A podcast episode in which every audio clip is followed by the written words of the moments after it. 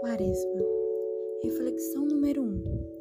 Ser esperança e amor na vida do irmão.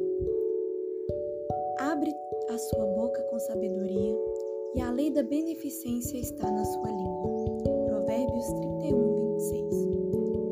A campanha da fraternidade de 2022 nos chama a falar com sabedoria e ensinar com amor. Fomos criados por Deus para amar e assim precisamos ser apóstolos da esperança na vida do nosso irmão e espalhar o amor por onde passarmos.